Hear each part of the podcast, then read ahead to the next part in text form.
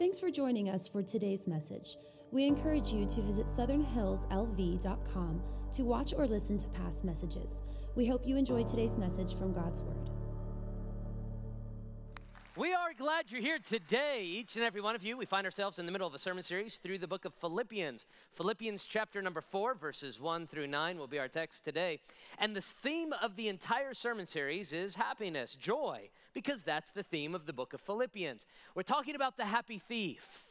What we're explaining throughout these 10 weeks, we're in week number nine, is that you as a child of God have a certain inheritance. Something has been left to you by God the Father, a gift that is part of your royal heritage. It is the daily gift of happiness, joy, the daily portion of, of being actually filled with joy.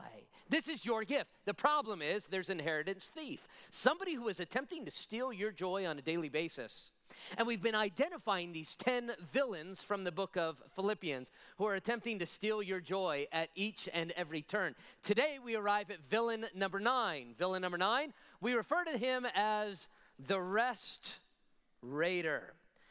The rest raider, the one who steals your joy by making you run ragged emotionally, who wears you out, giving you no rest at all. How many of you in this room are a bit tired? Anybody tired? How many of you tired? Raise your hand if you're tired today. Some of you are so tired you can't even raise your hand.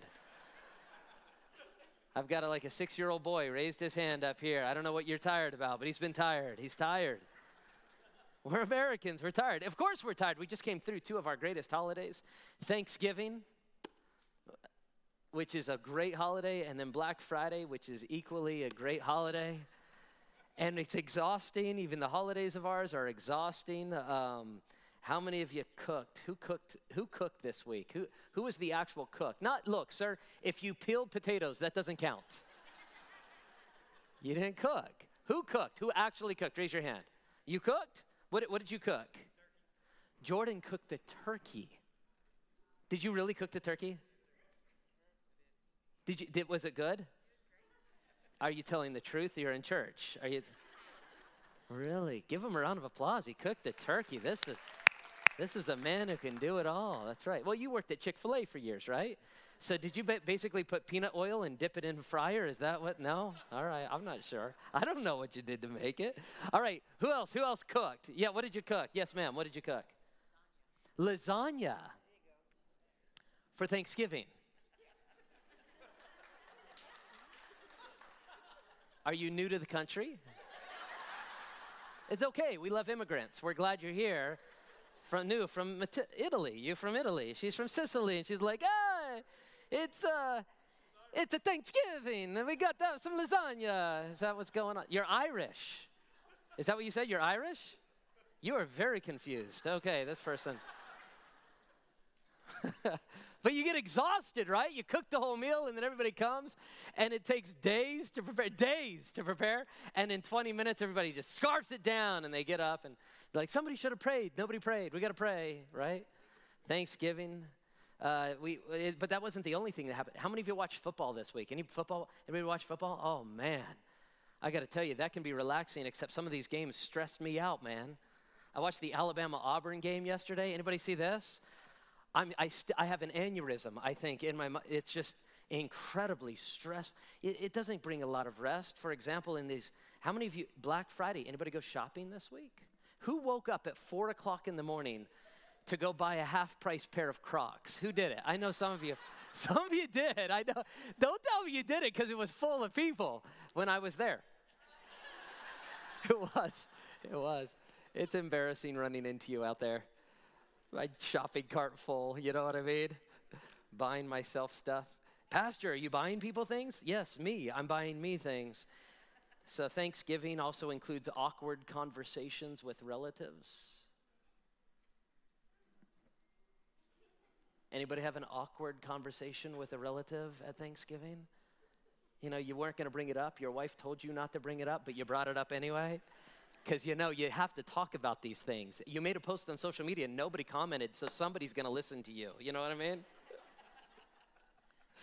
and it's exhausting. It's fun, it's exhausting physically, it's exhausting mentally, it's exhausting emotionally, spiritually. The ninth villain, the ninth villain attempts to thieve away your joy by running you ragged emotionally.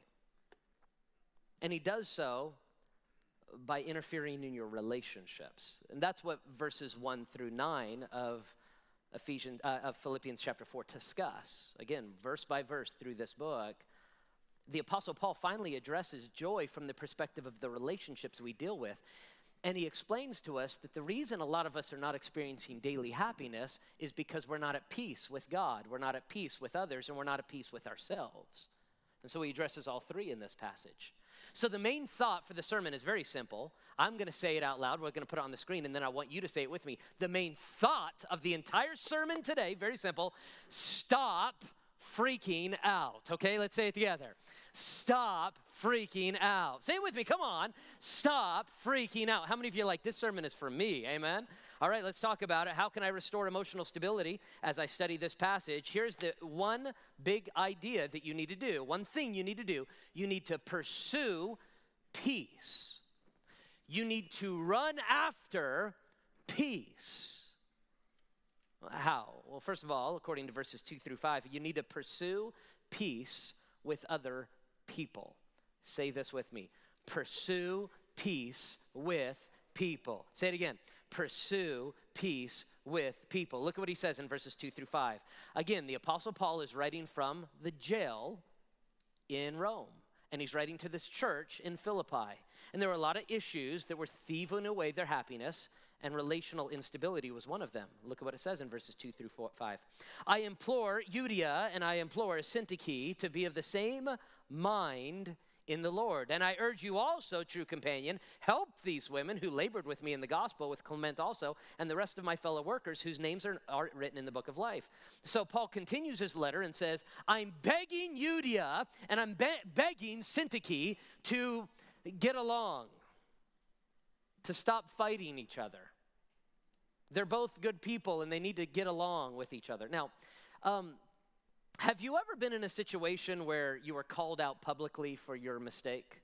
How strange is it, right? Somebody calls you out publicly. Imagine what's going on here. The Apostle Paul sends a letter to the church. The church is gathered like you are. The preacher gets up to read the letter. Hello, everybody. We have a letter from Paul. It's all about having joy. And he reads through the first three chapters, and you're sitting there like, this is awesome. This is fantastic. And all of a sudden, the reader reads your name out loud in the church and says, Hey, Euodia, you need to stop fighting with Syntyche, and Syntyche, you need to get on with, uh, along with Euodia. How embarrassing would that be? These two women in the church at Philippi were fighting each other. They were not getting along with each other. They were arguing with each other. And he says, You need to stop arguing with each other. You need to get along with each other. And everybody else needs to help them get along. Wow. Why? Why? Well, because they were both good people because they both helped Paul in the gospel. Also, they helped another pastor named Clement, and they gave rest to the fellow workers, and they all helped those who were written in the book of life. All the Christians were helped by these two women. They were a help to many other people, but for some reason they could not get along. Now, before we judge them too harshly, have you ever been involved in a relationship where you start fighting with the other person and you wonder why other people like them, but you hate them? You know what I'm talking about? Like you won't say it out loud because you're a Christian. You learned a long time ago you're supposed to hide what you feel. Remember, you know what I'm talking about? And so you're not getting along with these people. You want to fight against these people. And God is speaking to you and He says, No, I want you to rejoice. Look at verse 4. I want you to rejoice in the Lord always. Again, I say rejoice. He doubles down. He says, I want you to be filled with joy constantly. The problem is here in the church at Philippi, they could not be filled with joy because they were fighting each other. You, you realize a country that is filled with conflict is not going to be a country filled with joy. A, con- a home filled with conflict is not going to be a home filled with joy. A business filled with conflict is not going to be a business filled with joy. A team filled with conflict is not going to be a team filled with joy. I'm telling you, as a student in your class, a classroom filled with conflict is not going to be a classroom filled with joy. A home filled with conflict is not going to be a home filled with joy. And a church filled with conflict is not going to be a church filled with joy. And so Paul addresses the elephant in the room. And the elephant are two women who will not get along. Now, if you're new here, you're like, oh, Pastor, are there two women here that aren't getting along? If I, I don't know. Anybody want to tell me? Anybody? I don't. Could get really weird, right? He goes on, rejoice in the Lord always. Again, I say rejoice. Let your gentleness be known to all men. Instead, the church at Philippi had got to the point where the church had been known for their arguing with each other. And he said, I want the church to be known for their joy and their gentleness and their kindness, their self control, their moderation. I want that to be your reputation. Wouldn't it be good if the church in America had a reputation of joy and love and moderation and confidence in God and faith, things like gentleness? Wouldn't that be good if the church of God in America expressed those things rather than argumentative spirit and hate? And so this is what he's saying. Again, I say, rejoice, let your gentleness be known unto all men. The Lord is at hand. Paul is saying, don't you understand that the Lord Jesus Christ is right here? Don't you understand that the Lord Jesus Christ is right beside us, but we can't get along with each other? So have joy by pursuing peace with each other. Now, did you pick it up, Euodia and Syntyche? Did you pick up what they were fighting about? Look in the text. Do you see it? Do you see what they were fighting about? Do you see it? You see it's right there? You see it? What were they fighting about? We don't know. You're like, I don't see it because it's not there. It's not there in the text at all. You say, well, what were they fighting about? Well, where the Bible is not clear, I like to speculate. So let's guess about what they were fighting about. Like, what were they fighting about? I, I don't know. Maybe Euodia had purchased the same or a brand new chariot. And Syntyche went out to the dealership, bought the exact same chariot, same color. And Syntyche's like, What's the deal, Euodia? And Euodia's like, I liked it too. Get off my back. Now the whole church is fighting over this. Euodia gathers a bunch of women on her side, and, and, and Syntyche gathers a bunch of people on her side. Did you see what she did? I did see what she did. Fighting about the same chair. Maybe that's what it was. Or, or maybe Syntyche met up with some friends and went to go shopping for some tunics at the forum shops. And Syntyche forgot to invite Euodia. But Euodia assumed that Syntyche was being devious. But Syntyche just forgot. And Syntyche tried to say, I'm sorry, I forgot. And Euodia was sitting there and said, I saw it right there on the fa- f- forum book, Facebook. I, I saw it, and you did not invite me. And now there's this big fight. Have you ever been in a fight with somebody and you forgot why you were fighting? And you just know you don't like them for some reason? I don't know why they were fighting. They were fighting for some reason. Maybe Euodia and Syntyche went in business together. Euodia was the fixer-upper and Syntyche was the real estate broker. And they just lost a major client, and these two women who were once friends are now angry with each other. Maybe that's what's going on. Or maybe they were both in love with the same man, Quintus from Corinth. By the way, we know, we studied Corinthians. You don't want a man from Corinth. You know what I mean? I don't know what they were fighting about. I'll tell you this. Clearly, it doesn't matter what they were fighting about. Paul's point in addressing this fight between these two Christian women was not to deal with the details of the fight, it was to tell the women they need to get along with each other. They need to stop fighting with each other. You say, which was the good one? That's a great question. Which one was the good one? Eudy, uh, uh, Syntyche or Euodia? Who, who was the good one? Who was? You, who was the good one? Can you tell? The answer is both. I'm going to ask who was the good one. You say both. Who was the good one? Both. They both helped the church. They both helped Paul. They both were on loved Jesus and they both loved Paul and they both loved the church and they both loved God and they both loved, but they just didn't love each other. And so, what does it take for two men who are fighting, two women who are fighting, two individuals who are fighting, two teenagers in the youth group who are fighting, who need to stop and get along? Here's what it takes it takes humility. it takes a moment where one of you decide, you know what? I need to humble myself and apologize. Say humility. You say, You don't understand. I was wronged. I'm not saying you weren't wronged. You still need to have humility. Humility. The next thing it takes is help. Do you notice what the text says? It says, I also urge you, true companion, to help these women who labored with me in the gospel. You know what we often do? We expect two people who are at war with each other to suddenly raise white flags and be okay. What it actually takes is somebody to come in between and say, Can I help moderate this situation? I got to tell you, I got to be really honest with you as your pastor. There's one thing that I hate doing it's sticking my nose into business that is not my own. And you're thinking to yourself, Pastor, I don't know about this. Now, some of you love to put your nose into business that's not your own this message is not for you. You're like, fantastic, Pastor just gave me permission. I've been noticing there are two people fighting. I've been wanting to get in the, in the midst of that. You probably need a different message, not this one. Because you like to get in there and stir up the drama. I'm talking to the person that needs to become a peacemaker. You know, the Jesus said, Blessed are the peacemakers. So maybe it's God calling you at the workplace to get in between those two people and say, hey, can I help moderate this situation here a little bit?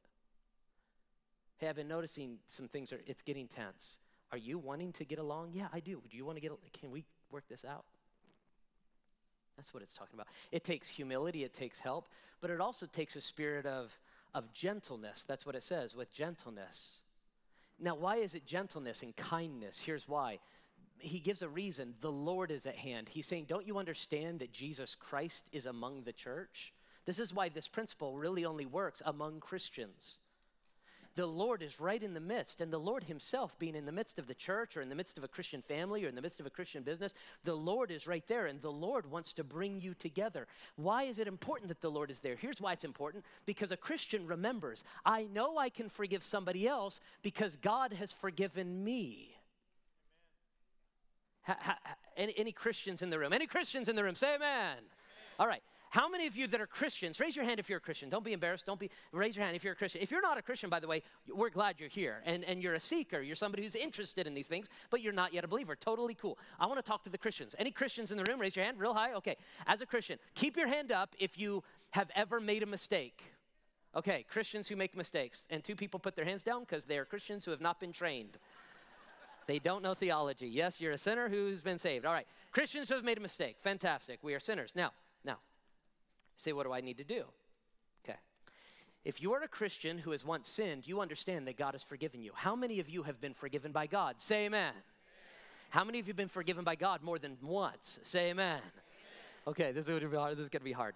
This is going to be difficult. How many of you have been forgiven by God for the same thing more than five times. More than five? You? What is wrong with you? What did you do? Did you do something? You want to tell? No, don't do it. Don't. It's a, it'd be weird for everybody. You don't want to do it. This is what we believe as Christians. God forgives us over and over and over and over and over. And with the same way that God is at hand, when the Bible says the Lord is at hand, it reminds us, the Lord has forgiven me, I therefore can forgive others. Now, if you need to forgive others, do so. If you need to learn how to seek forgiveness, let me give you a practicality. When it comes to give, making an apology, there are three steps. I'm very good at making apologies because I make a lot of mistakes. And so I've learned this principle. There are three, way, three steps to an apology. If you miss one of these three steps, you screwed up the apology. You you messed it up. You messed it up. This is why some people don't forgive you primarily because you've never been trained. So this is good. God has you here so I can train you how to make an apology. Say, teach us, Pastor. Say it. Okay, here we go. Here we go. I'm going to teach you how. Okay, number one, I was wrong. Number two, I'm excuse me, I messed it up. I messed it up. Will you forgive me? All right, very good. All right. I'm sorry. I was wrong. Will you forgive me? Three steps. I'm sorry. I was wrong. Will you forgive me? Say it with me. I'm sorry. I was wrong. Will you forgive me? If you have a problem with somebody or somebody has a problem with you, this is how the correct way to do an apology. You first express, I'm sorry. You express sorrow. Have you ever had anybody say to you, Will you forgive me? I haven't done anything wrong, but will you forgive me? I don't really feel bad because there's nothing to feel bad about. I just need you to forgive me. You're like, you don't get forgiveness. Don't ever come to me and be like, hey, will you forgive me? I don't think what I did was that big of a deal, but will you forgive me? No, I don't forgive you. I don't forgive you because that's not an apology. I want to hear, I'm sorry. I feel badly for what I did. You say, I don't feel badly. Well, then you'll never, you'll never seek forgiveness. You shall feel badly. You should feel as bad. Yea, you should feel worse than they do about what you did. And if you don't feel badly about what you did, it's because you haven't contemplated the depths of sin of what you've done to that person. I'm sorry, express sorrow. Number two, I was wrong, expresses guilt. I was wrong. I was wrong. I was wrong. What we like to say is, you were wrong.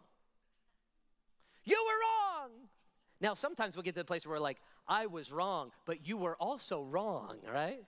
It's not the point. I was wrong. You say, but Pastor, they were more wrong than I was wrong. Whenever people say that to me in counseling, I say, okay, how much percentage? like, give me a number. Like, what do you mean, percentage? Like, how much? Like, they were 90% wrong and you were 10% wrong? It's More like 95% wrong. Okay, so they're 95% wrong, yes. And you were how much wrong? 5%. Okay. I want you to own 100% of your 5%. I was wrong for my 5%. 100% wrong. I was wrong. Now, if you look at them and say, Pastor told me to tell you, I was wrong for my 5%. it's not going to work. I am genuinely sorrowful for what I did. I was wrong for what I did. And number three, will you forgive me? That's putting the ball in their court. I was wrong. Will you forgive me?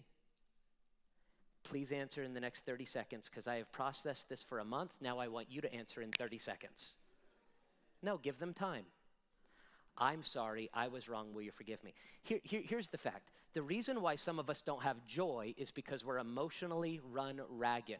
We're emotionally run ragged because we haven't have peace with the people around us. We're freaking out because the people at work don't like us, the people at the home don't like us, people at church. We're all frustrated with all these people. And even whenever you have three, four, five days off, you're still experiencing no rest because you're not at peace with people. And so God says, I've got a superpower for you, a gift for the followers of Christ. You can have peace, therefore rejoice always. Again, I say rejoice, have joy in your life if you pursue peace with people. So, what do we've learned? Number one, pursue peace with people. Happiness is restored when we finally are at peace with people. Number two, number two, pursue peace with yourself. Say, say this one with me pursue peace with yourself. The reason why some are not happy is not because they have unresolved conflict out here, they have internal conflict in here.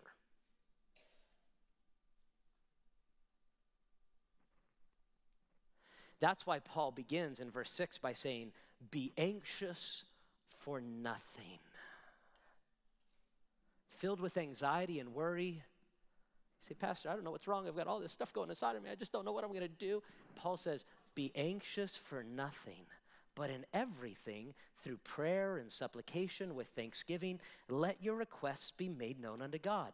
If you are filled with all sorts of anxiety, you should bring that anxiety before God in prayer and say, God, will you take care of these things? And this is what the Bible says. What God will do is once you give him those things, he exchanges those things for peace. I'm at peace in myself. The peace of God, which surpasses most people's understanding, will guard your hearts and minds through Christ Jesus. Your hearts and minds in Christ Jesus will be guarded, and you'll have peace internally with yourself because you have pushed that anxiety onto God and you've said, God, I need you to handle this. What's the point? Give it to God. Say, give it to God. Give it to God. Say, give it to God. Say it again. Give it to God. Let a pro handle it, y'all. Let a pro handle it.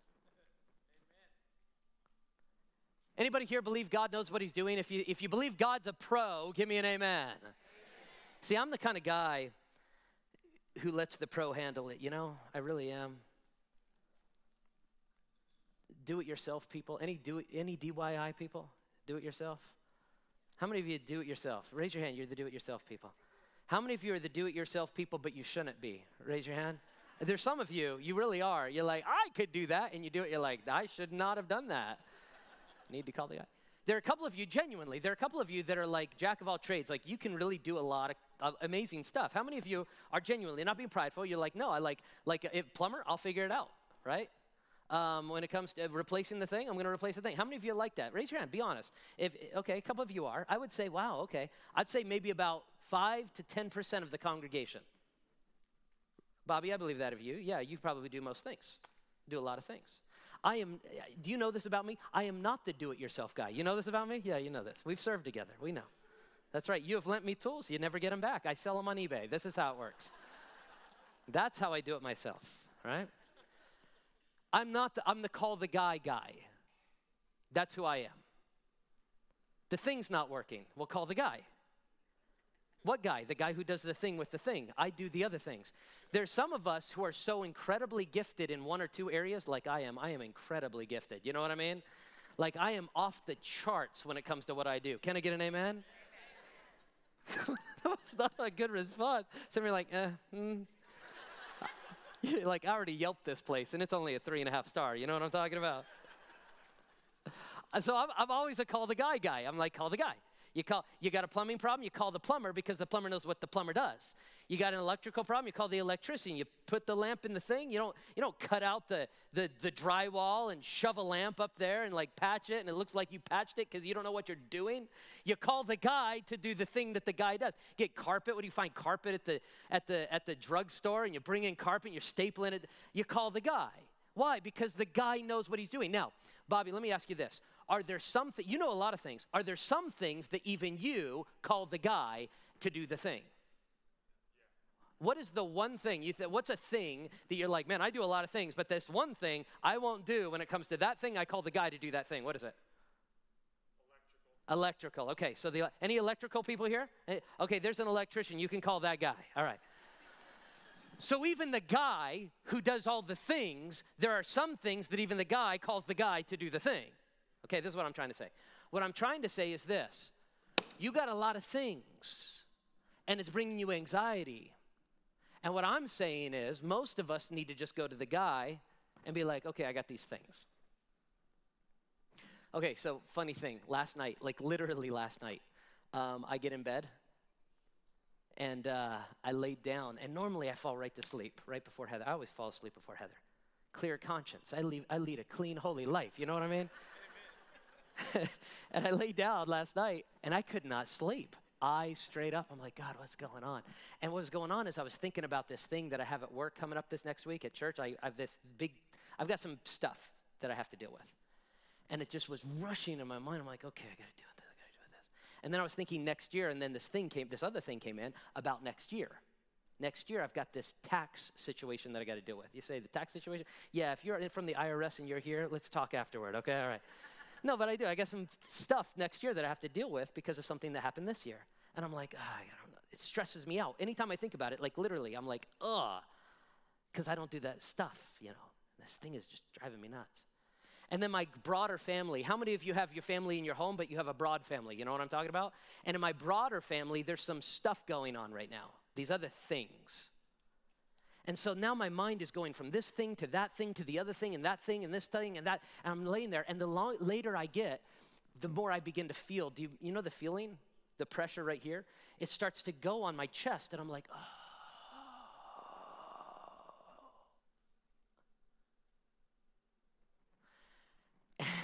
and God spoke in my ear and said, You know, you're talking about anxiety tomorrow like 12 hours from now. You're going to tell people how to not do this. And I'm like, yeah, that's right. What did the, what, what, what's, the, what's the Bible say about this? You know, the thing you've been studying all week. oh, that's right. What's the, what's the formula? Formula is I've got anxiety, be anxious for nothing, but instead everything through prayer, prayer. That's right. And last night, hand to God, this is exactly what I did. I slipped out of bed. I got on my knees before God and I said, okay, God, okay. And I'd already wrote that whole thing about give the guy the thing because I'm not the guy, you know, give the. And I said, okay, God, here's the thing. Here's the work thing. I don't know what to do with this because I'm a little stressed out. Can you deal with the thing? And then I said, okay, here's the family thing. And I just prayed about the family thing until I felt peace. And then there was the next year tax thing. I'm like, okay, I don't know. I, there's nothing I can do, God.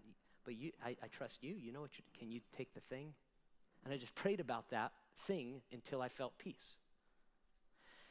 and then I got off my knees and I crawled back into bed, woke up Heather, and I could breathe. Do you know why? Because I took the things to the guy. And I say, Guy, you got to handle these things because I don't know how to handle these things. And then the Bible tells you what happens next. Look what it says in the next verse. Look at what it says in verse 8. It says, Finally, brethren, what do you do when you're at, at finally at peace because you gave the guy the things? Once you're at peace, if you're not careful, all the things start to get back in your brain. I want you to think about this, and I want you to think about that. I want you to think about all the things. This is the thing, and that's the thing, and you step, and then all of a sudden it's all back in all the heaviness. And so Paul says, no, no, what you do instead is whatever things are true, whatever things are noble, whatever things are just, whatever things are pure, whatever things are lovely, whatever things are good, whatever things are virtuous, whatever things are praiseworthy, meditate on these things. Think about the good things. So you're laying there in bed, you, pray, you prayed and gave it all to God. Now think about the good things. You know, God, I love you because you're true. You know, God, I love the church because it's, it's, it's pure. And I love you and I love what you've given me. It's lovely. And thank you for my family and thank you for the good things. It's Thanksgiving. Do you see? And what I've learned in my life thus far is that happiness is restored when you're at peace with yourself. And as a Christian, you have the power to get there. First, we learn that happiness is restored when you're at peace with people. Secondly, we learn that happiness is restored when you're at peace with yourself. And thirdly, we see you can stop freaking out. You can restore emotional stability if you pursue peace with people, with yourself. And number three, if you receive peace from God. Let me explain. The peace that you experience with other people is only temporary if you don't have a peace with God. And the peace you receive from within yourself is only temporary if you don't have peace with God. This is what verse 9 is indicating. Look at what it says in verse 9. The Bible refers to God as the God of peace. I, I, think it'll be on the screen. It says in Philippians chapter 4 and verse 9. Look what it says on the screen. It's going to be on the screen. The screen's going to go to it in a moment. Here it is. There it is. The things which you have learned and received and have heard and saw in me, these do, and the God of peace will be with you. Follow these principles, and the God of peace stays with you. Why does he call him the God of peace? Here's why. Here's why. Because, friend, if you are new to this whole Christian thing, you have to understand the premise of our faith. Mankind was at war with God. God was not at war with man. It wasn't that God was angry with us, it's that we were created by God and we declared war against God. You say, How do you declare war against God? Well, you have to understand God is holy and merciful and loving, but we, we are hateful and hurtful and we are sinful against God. And every sin that you and I have ever committed, any time you have ever broken the laws of God, you have declared war against God. And in doing so, you may not have realized it. In fact, some of you might be so new to this concept, you're waking up to the reality right now that you were living a life at war against God. This is why people die and go to hell because they were at war with the God who created them. Sin demands judgment, and that judgment is hell. And God sends those that, you're, that are at war with Him to a place called hell. You say, well, that's terrible. What are we going to do? You're not the first one that figured out what was terrible. God Himself, the Bible says, saw this problem. And he didn't want you to go to hell, even though you were at war with him.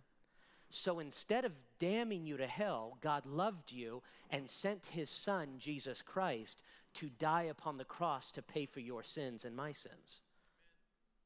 He, they call him the Prince of Peace because when Jesus Christ came and died upon the cross, he took the hand of God and he took the hand of man and he brought them together through his death. He is the one who has brought peace between you and your Creator.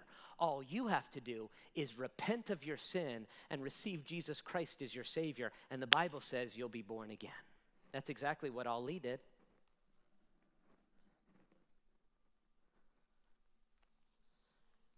He found happiness when he became at peace with his Creator. See, Ali grew up in the Middle Eastern country with an extremely devout Muslim family. Upon his arrival to the United States, he began to explore the doubts that he had about God, the religious system in which defined his view of the divine. Rejecting Islam, Ali began to search far and wide for truth, attending a variety of different religious services in churches like ours. He told me that he heard many interesting things and ideas that challenged his worldview, but he hadn't yet learned about God's love and the sacrifice of Jesus Christ. But just a few months ago, just a few months ago, he walked into this building. He came to Southern Hills Church for the very first time. These are the words he told me. He said, Pastor, he said, something different happened to me as I sat there the people were so very friendly. And I thought they might not want me here because I was a Muslim. By the way, isn't that a terrible thing that people might think that we would not want them here because of their background? I thought people might not want me here because I was a Muslim. But the music and the prayer time were so beautiful. And I get that God was in this room. And then when you talked about Jesus and his cross, it was like, these are his words, it was like I woke up for the very first time. Do you remember when God woke you up for the very first time? Where He woke you to the truth? It's like I woke up for the very first time. I understood my sin and I understood that Jesus was my friend. It was just a few weeks ago. I was sitting outside that Starbucks on Blue Diamond in Buffalo. I was walking through the good news of the gospel, the death, burial, and resurrection of Jesus Christ. And I was sitting there with Ali and I I shared with him how he could be born again. And Ali, right there, bowed his head and trusted Jesus Christ as his Lord and Savior. He said these words to me. He said, I want to be a real disciple. And if that means going back home to my country of origin, or if that means living in Los Angeles, or if that means spending the rest of my lo- life in Las Vegas with this church, I am willing to follow Jesus anywhere. By the way, I'd like to now be called Peter.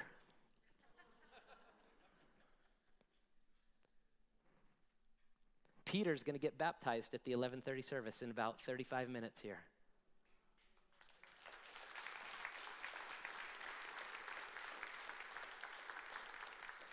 Before leaving our co- coffee appointment, he smiled at me and quietly said these words, and I don't think, I don't think I'll ever for, forget them. Uh, Peter said this. He said, You know, Pastor, I was a little afraid to meet you today after learning about my Muslim family and my connection to the Islamic religion, I was afraid you might ask me never to come back to church. Oh, my dear brother. Don't you understand that's the point of the gospel of Jesus Christ? Amen. Is that he takes all of us who come from various backgrounds and forgives our backgrounds and brings us to the same level playing field at the cross. And we are all welcomed by the peace loving God of the Bible. All he had to do was repent of his sin and receive Jesus Christ as your Savior. I wonder if there's someone in the room today who has never yet repented of their own sin and received Jesus Christ as Savior. I don't want you to think about peace with your friends and peace with yourself if you're not at peace with your Creator. Your soul is at stake. If you've never been born again, would you today repent and receive Jesus as your Savior?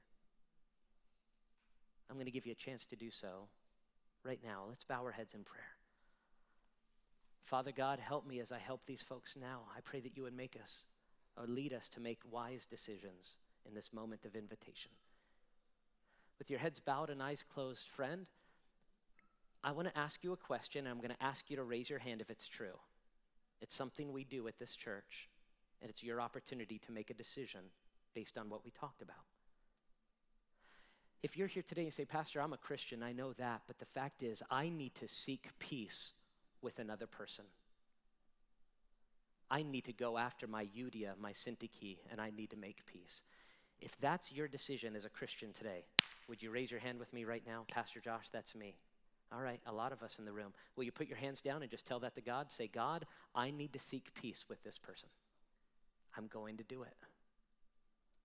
Decision number two Pastor Josh, I need to seek peace in myself. I'm so overwhelmed. I need to bring my things to the guy. If that's you here today, would you raise your hand? Pastor Josh, I need to deal with this anxiety. I need to bring my things to the guy. Prayer.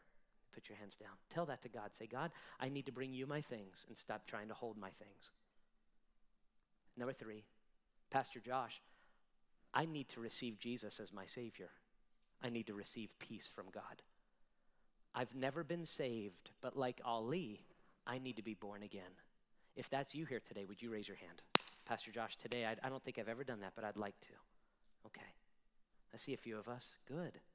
Praise God. You put your hands down. Would you talk to God right now? Right now, you can talk to God silently in your heart. Say to God, God, forgive my sins. I believe you died for me. I know you rose from the grave. I believe it. And I'm asking you to save my soul and make me a Christian.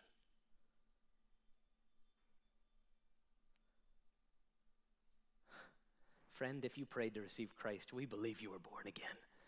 And in a moment, we're going to share with you who you can talk to to help solidify that decision. Let's close in prayer. Father, thank you for the chance you've given us to be in this place. You have moved in this room, you have spoken to our hearts, and you've changed our perspective just because we've studied the Bible today. I pray we would obey what we've learned today. In Jesus' name we pray. Amen. If God has used this message to impact your life, we would love to hear from you. Please send an email to connectdesk at southernhillslv.com.